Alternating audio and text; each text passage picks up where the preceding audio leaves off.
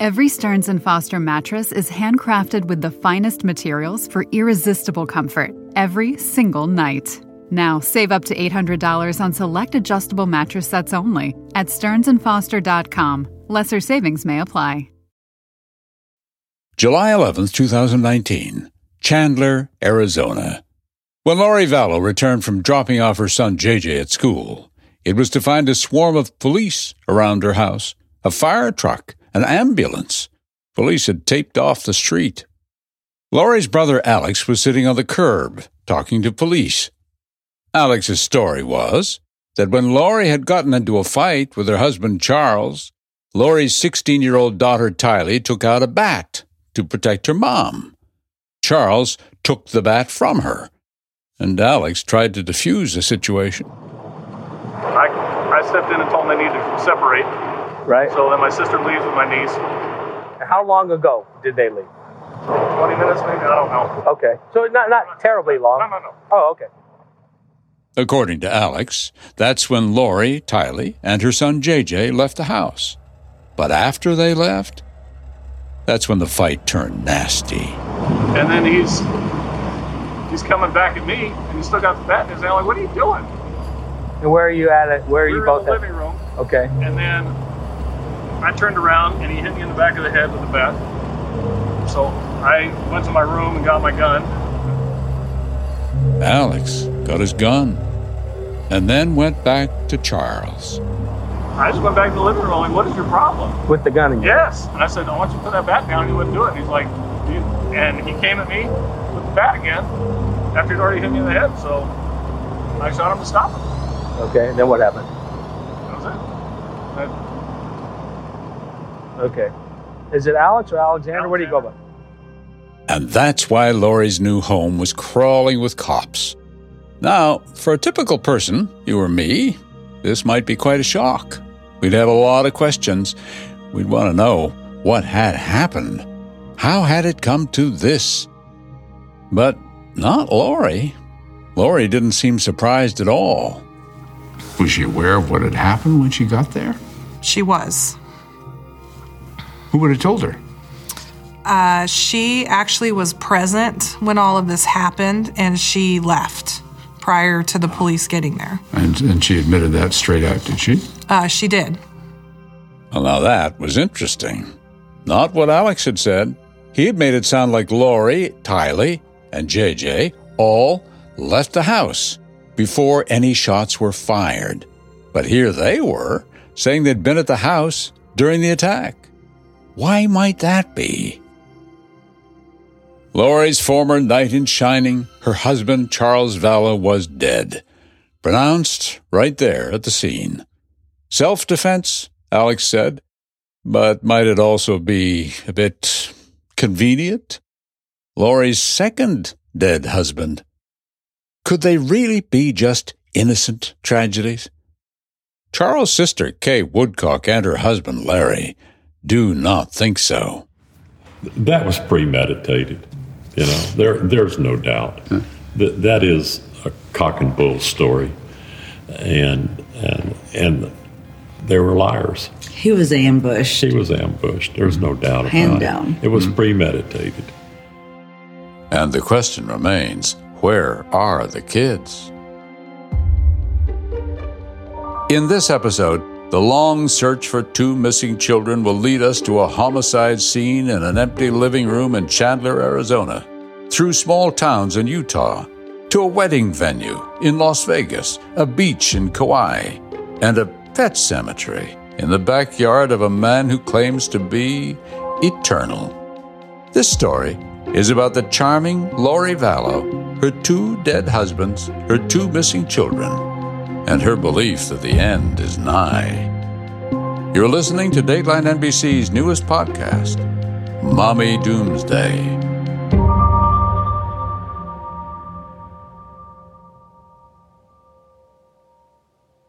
So, what was Lori's story? Well, she said that Charles had showed up that morning to take JJ to school. JJ was in the car, ready to go, when Charles realized he'd left his cell phone in the house. But when he went back inside, Lori had it, wouldn't give it to him. Lori told detectives Nathan Moffat and Cassandra Inclon that's how the fight got started. Why wouldn't she give him back the phone? Did she tell you? She said that there that she wouldn't give back the phone because because of his response. I think she said something about like what's on the phone or what's so important on the Okay, phone yeah. that you that you're acting like this and and she felt like there was something incriminating there. Um, she had talked about them being separated and Uh-huh. things like that. And the way she kind of described it, she didn't come out and say it, but it was almost like one of those aha moments like, oh, there's something here. I have something. But she never said what it was. Mm-mm. No, she didn't. Tylee said this whole argument freaked her out. So she went and got that baseball bat.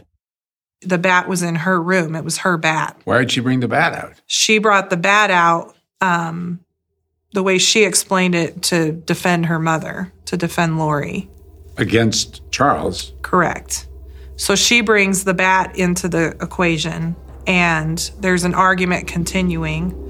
What Tylee describes is that she's kind of in between um, Charles and Lori, and that at one point she sticks the bat out towards him to kind of, hey, back up, get uh-huh. away. Uh-huh. And he, Charles, takes the bat from her.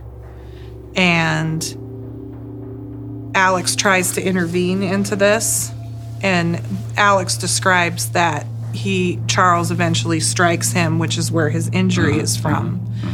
At this point, Tylee leaves. She goes outside. She's kind of directed by Lori to go outside because JJ's outside. So Tylee's outside when the actual shooting happens, according to her interview. And then, with Charles dead on the floor, Lori and Tylee left to take JJ to school, Lori said. Seemed best for him to follow his routine. And then Alex called 911, and there they were. The differences in the accounts were small. Hard for any cop to know then how significant they might be. It could mean they'd planned the killing from step one. Or it could mean that Alex was trying to shield his sister, his niece, his nephew by not revealing they were home when the shooting occurred. Or maybe he was just misremembering who was where when. Trauma and shock have a funny way of messing with your head. So these discrepancies could be minor. But what was odd was how the family was acting. In the police body cam, Lori was actually giggly, making small jokes, small talk about being new in the neighborhood. Gotcha. How long have you guys lived here? like three weeks. Oh, geez. Yeah. Okay. That's why the neighbors don't know us. Gotcha. like, hi neighbor, sorry. And she knew, as she tittered about the neighbors, that her husband Charles was lying in a pool of blood on her living room floor, shot to death by her brother. Weird time to be laughing. Detectives described a woman unfazed, and Lori stayed that way when she was interviewed at the police station.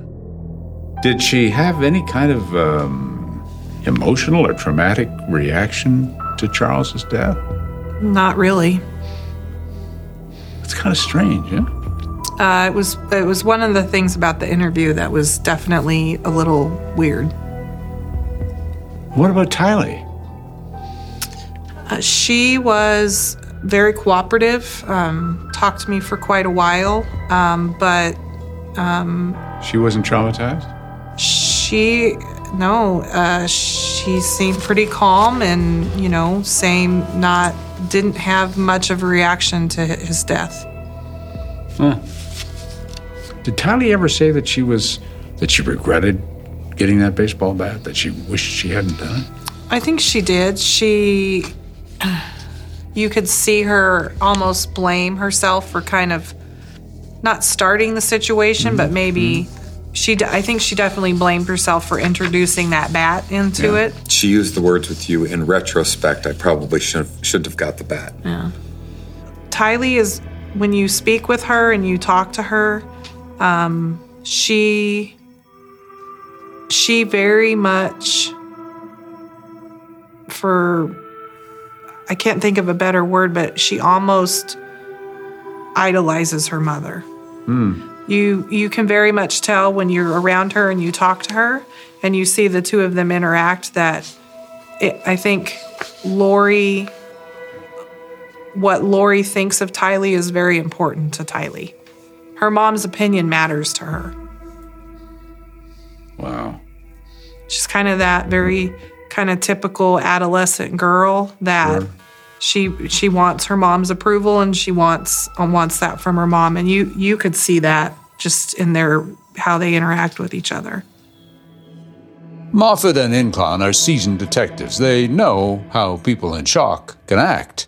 They'd seen how people would sometimes show less emotion than you'd expect, hold their sadness for some private place out of the view of strangers.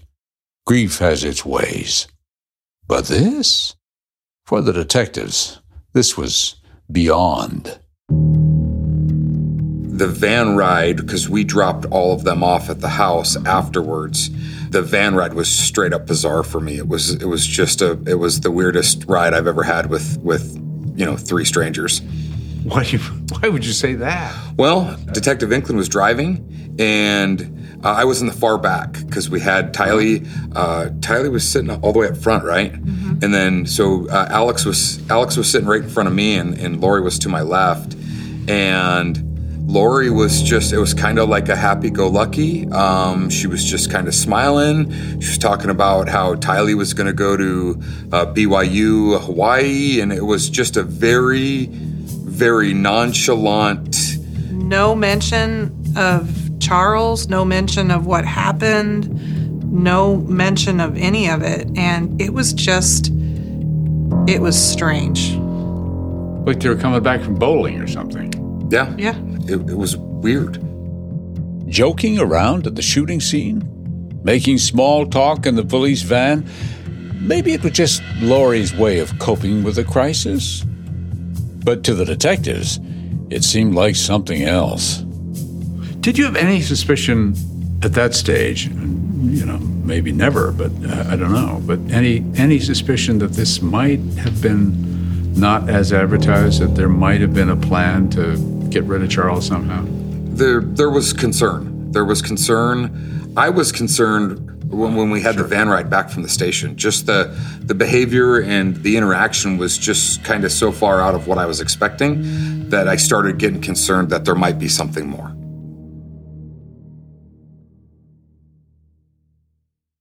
Every Stearns and Foster mattress is handcrafted with the finest materials for irresistible comfort every single night. Now, save up to $800 on select adjustable mattress sets only at stearnsandfoster.com. Lesser savings may apply. Meet the next generation of podcast stars with SiriusXM's Listen Next program, presented by State Farm. As part of their mission to help voices be heard, State Farm teamed up with SiriusXM to uplift diverse and emerging creators. Tune in to Stars and Stars with Issa as host Issa Nakazawa dives into birth charts of her celeb guests. This is just the start of a new wave of podcasting. Visit statefarm.com to find out how we can help prepare for your future. Like a good neighbor, State Farm is there.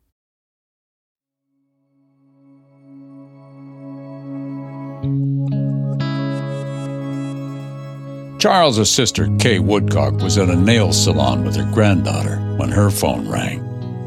It was one of Charles's grown sons, Cole. And he's like, What the hell is going on? And I said, I don't know, Cole. What are you talking about? Dad, Dad's dead. I said, What are you talking about? And I'm at the nail salon, right? Okay, so I couldn't, anyway. So I said, I don't understand what, you know, what, what are you talking about, Cole? Because he was extremely upset. And he said, Lori said that dad's dead, and that's all I know, and that she's making funeral arrangements. And I said, Well, Cole, I said, Okay, just, you know, uh, let just give me a minute. Let me think about this. I'll just, I'll call you back. So I hung up and, and I was just thinking, okay, wait a minute. This this this is a joke. This this isn't real. Charles is as healthy as a horse. She called Lori, no answer. She called Charles, no answer. Then she called her husband, Larry. But he hadn't heard anything either. In the meantime, my granddaughter and I left the, the nail salon and I was extremely upset. I mean, but I, I was driving to our, my our office, and um, then Larry called me and said, "He's dead. They killed him." And I said, "What are you talking about?"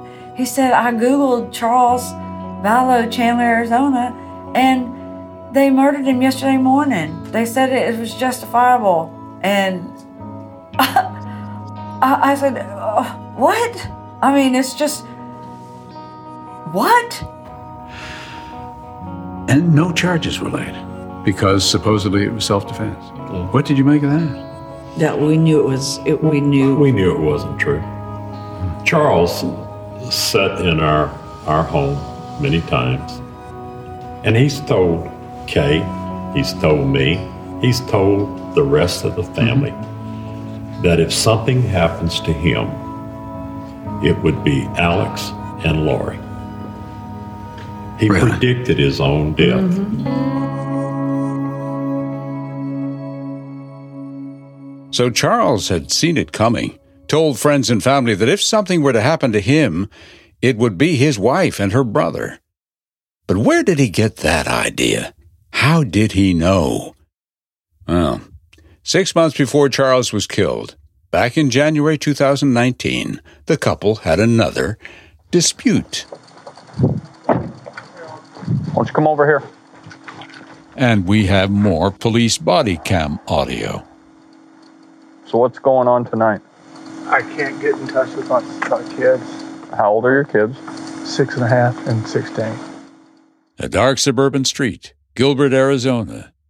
Charles Vallow was standing outside his home, or what used to be his home, talking to the cops, telling a story that was, well, let's say, unusual. Over the past few months, said Charles, he'd watched his wife's strange religious beliefs grow a tangle of roots out there stuff. He had tried to support her, tried to ignore it. He hoped it would get better, but it only got worse. Charles told the cops that while he was out in Texas on a business trip, Lori told him that he wasn't Charles anymore. His body might be walking around, but inside, he'd been replaced with an evil spirit. The spirit even had a name Nick Schneider. Weird. And Lori told him since Charles was gone, she was getting rid of his stuff. This was concerning, to put it mildly. So Charles headed home. But when he tried to get on the plane, he discovered his ticket had been canceled. So he bought another. But when he landed back home in Arizona, his truck was gone. Lori had taken the truck from airport parking. Charles had to call a friend to borrow a car. As Charles told it to police that night, and in court papers he filed later, he also discovered Lori had taken $35,000 out of his business account. He couldn't even make payroll for his employees. Charles told the cops that Lori believed the end times were coming and that she was somehow involved. And he knew she would do whatever she imagined she was intended to do. So Charles was worried for his safety, yes, and for the kids, which is why he filed a petition to get Lori committed for a psychiatric evaluation. And that's why he met police outside the house that night. He was afraid to go in alone. She's lost her mind. I, I, I don't know how else to say it. We're LDS. She thinks she's a resurrected being and a and a a God and member of the 144,000. She's come. Jesus is coming next year. Is, has, is this is this just all recent, or has it been going on? Been going on for about four or five years. It's gotten really, really bad lately. She goes to the temple every day and speaks with Moroni and Jesus Christ, and they tell her what to do. Last couple of days, she says, "I'm not Charles. Uh, you're not Charles. You're Nick Schneider." I don't know where she gets his names from.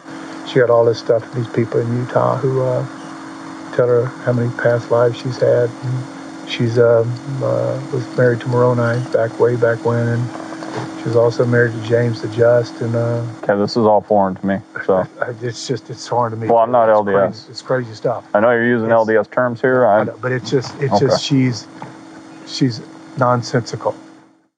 If you aren't LDS, maybe it seems like these beliefs could all be part of the church teachings and therefore not inherently dangerous.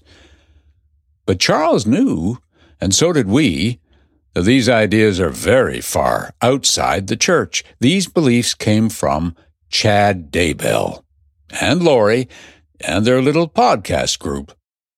They had been discussing these ideas on road trips to St. George or in Lori's living room while Charles was out of town.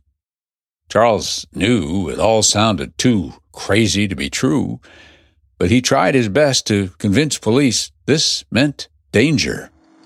so, what makes her a danger to herself and to others? Threatened me, murder me, kill me. She threatened to murder you. Yes, and she said. How did she do that?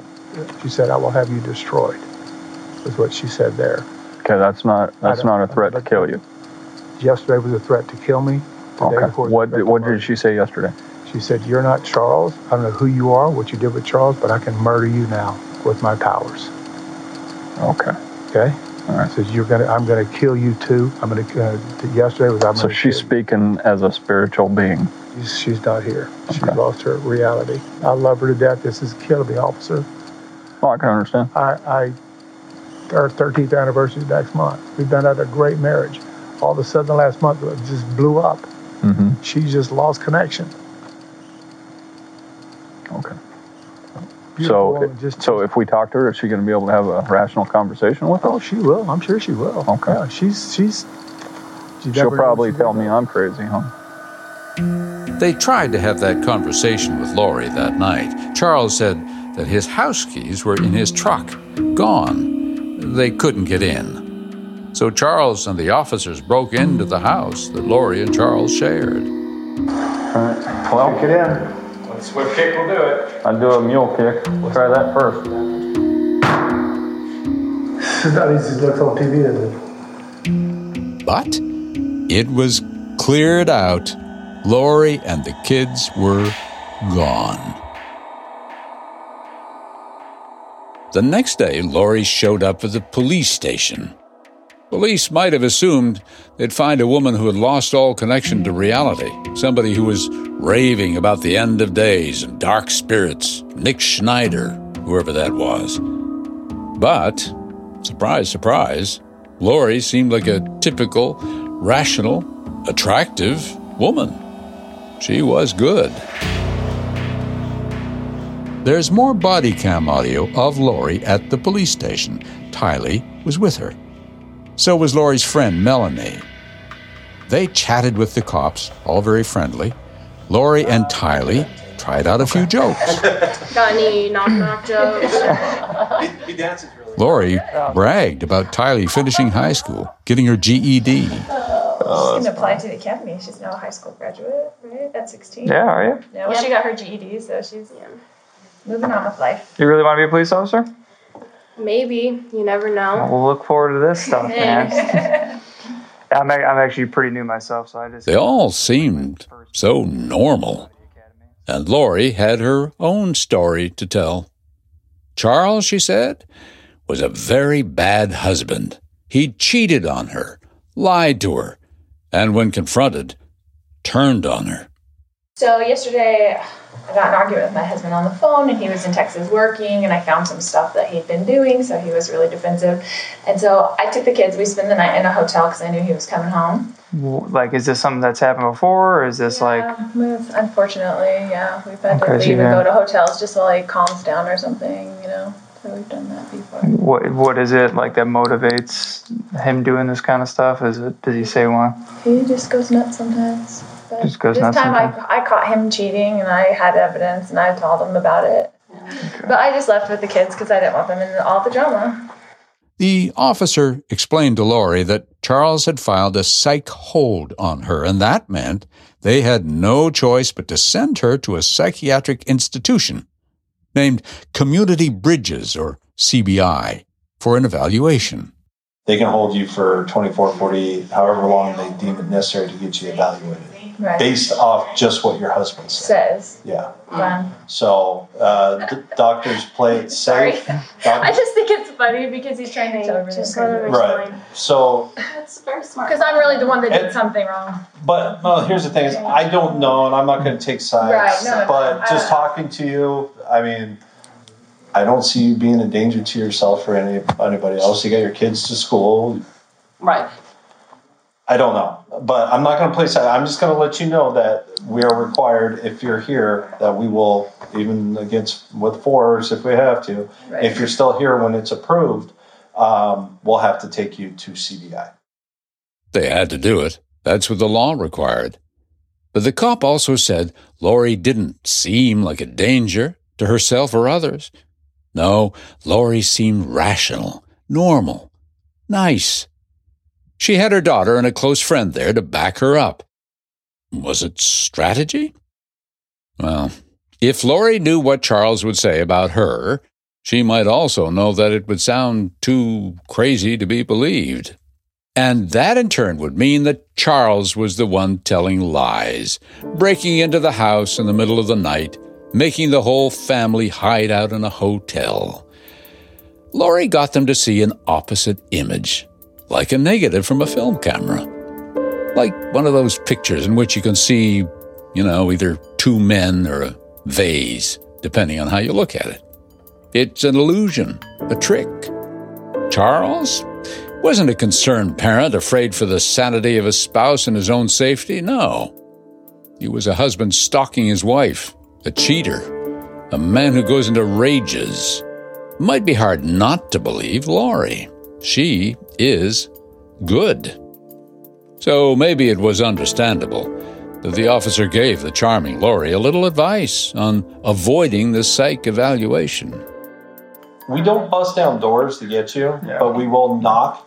So if you see police officers knocking, talk to them through the door if you really don't want to go. Okay. If you want a free medical uh, evaluation, I was psychological gonna say I haven't gotten any sleep in about three days. They have good facilities. they do actually, from what I understand. and a gym where I could work out. Um, yeah, so- happy. Like I said, we You'll be okay without your mama. You are going to get a padded room. I know what you might be thinking. What would have happened if Lori did have that psych evaluation? Would this whole story have ended differently? Well, I have news for you. Lori did end up submitting to a psych evaluation, and she passed with flying colors. But did you ever think she wouldn't? Lori walked out of that psych ward with a clean bill of health, and nobody listened to Charles. So, how does she pose a threat to your children? I don't know what she's going to do with them. I don't know if she's going to flee with them. She's going to hurt them. Okay. She said that she would murder you through a spiritual. No, she said, I can murder you. I can murder you. And she's talking in a spirit. will kill you. Spiritual. No, she's talking physically. I will kill you because you're not Charles, and nobody will care. Nobody listened until it was too late. The afternoon after Charles was killed, Lori called her eldest son, Colby, to tell him the news. I'm at work, normal day, middle of the day. My mom calls me and she says that Charles had a heart attack. So I remember the feeling just of immediate drop, feeling like a like a roller coaster. Yeah. And Had a heart attack and was dead. yeah, That would be a horrible shock. Yeah. And there it was, the lie to her own son. Of course, there was no heart attack. Charles was shot to death, two bullets in the chest. and I'm thinking that he just passed away in front of them. So I'm like, I'm just freaking out. I'm asking her questions, and she just like sounded like, like really monotone, but like I'm just emotional too. So I just was freaking out. I remember I hung up with her. I had to finish working. I got off at like seven o'clock. And I remember I just called her and I was like, okay, can I just come over? I just want to see Tylee. I want to see you, JJ, everybody. Like, I just want to be there for you. So I thought everything was taken care of, obviously. And I just was like, okay, I just wanted to know what the plan was, figure everything out. I come over. Tylee answers the door, hugs me. She's really short. She's just like on my stomach Yeah, and just uh-huh. starts bawling her eyes out. And I'm thinking like, oh my gosh, like immediately that emotion hit me. So I'm like trying to like not cry. I'm trying to figure out what mm-hmm. I want to do like emotionally. So I just hold her, and then I walk in. There's the kitchen, and I see Alex, and he has a bandage on his head, and he just says, "Hey, Colbs," or something like that. And I'm like, where's mom? So she's outside. So I walk outside, go by the pool. She's on the phone. She hangs up. And I'm like, okay, what is going on? Like, what's the plan? What do we do? Are you, are you okay? Are the kids okay? And she kind of hesitated and then just tells me about the, this fight. She starts telling me about a fight and explains it and then tells me that he was shot. And that feeling, like, I've never felt that before. I've never felt such a rush of like anger, sad. I mean, everything you can feel in that moment happened right there. How did she portray this fight as, as something that Charles started and that there was nothing could be done? Yeah, they got in a huge fight and it just escalated. Him and Al got into it. The, a bat uh, was brought into it. Al got hit and then he came out and shot him. Self defense. Does that make sense to you at the time? I've just said this from the beginning. Like, I just don't understand why you took his life. If you bring a gun out, there's no way I'm bringing. It's not a lightsaber. I'm not gonna like come at you still with a bat if you have a gun. It's important to note Lori has not been charged with any crime related to Charles's death. Alex wasn't charged either, for that matter. Nevertheless, Kay and Larry believed that there was a reason why all this happened. A simple reason, as old as greed. She wanted an insurance policy. It was premeditated. And there's no doubt about that. Charles had a million dollar life insurance policy, and she believed she was the beneficiary. So, shortly after Charles was shot to death, Lori filed a claim. But she didn't realize he changed the beneficiary. Thing was, Lori was once the beneficiary. But after that episode, when she canceled Charles's flight and took his truck, Charles got wise. He changed things.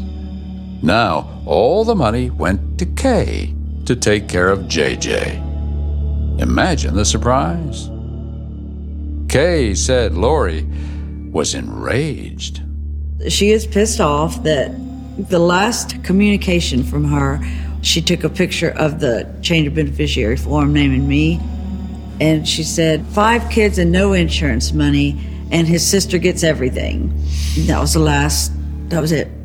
Never heard The from her again. My, my.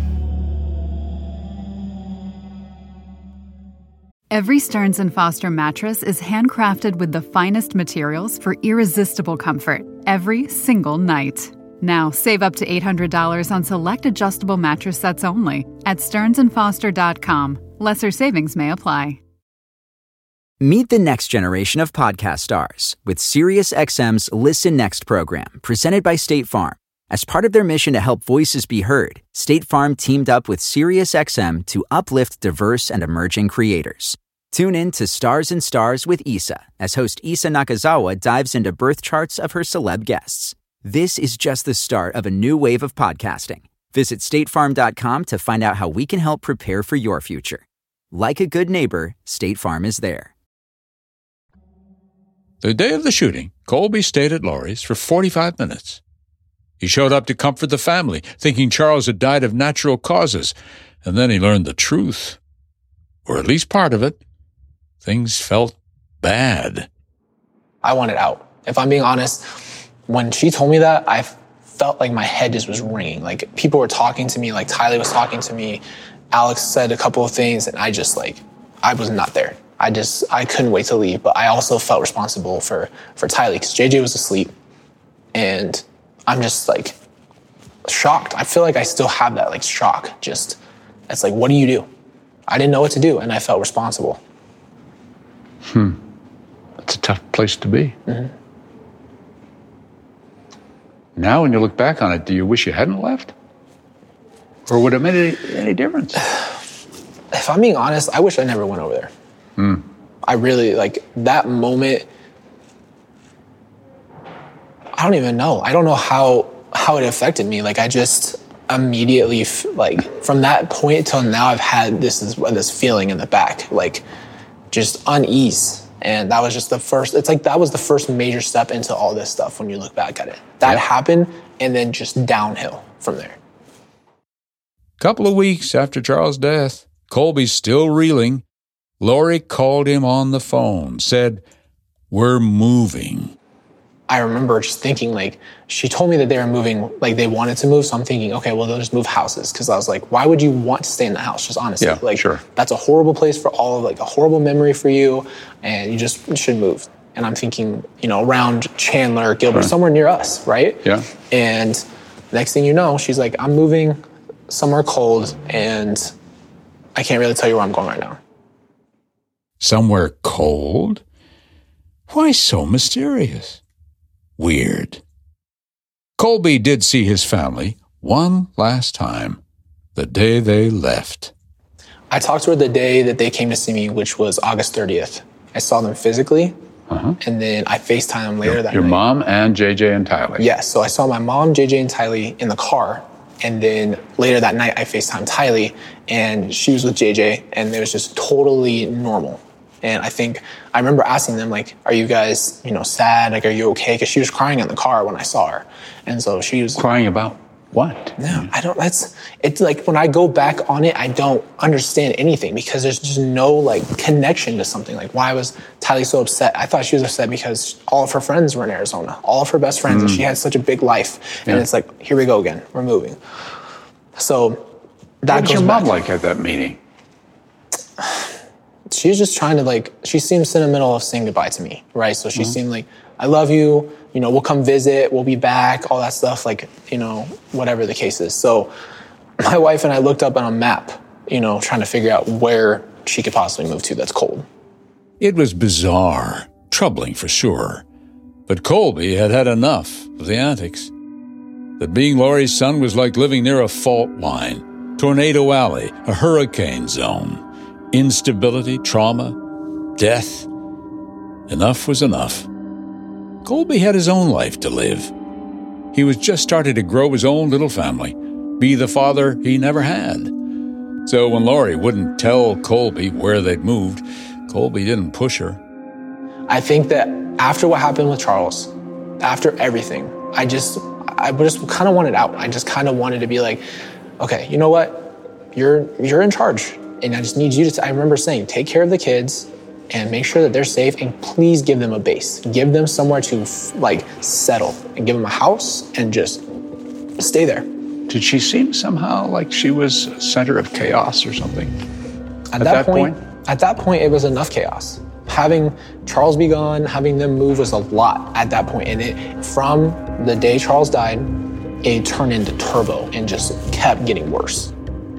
Oh, yes. From then on, everything got much darker. Colby didn't know that this would be the last time he'd see his brother and sister. Next time on Mommy Doomsday. So Tylee was a zombie because she was a difficult teenager. Correct. Why was JJ a zombie? So he became a zombie the day before I arrived. So I arrived on a Thursday of that weekend, and she said he became one Wednesday. And the reason why I believe he became a zombie, my own internal thoughts, I think he was in the way. And I think that's why he, he became a zombie. And what happens to zombies? Seems like they are dying.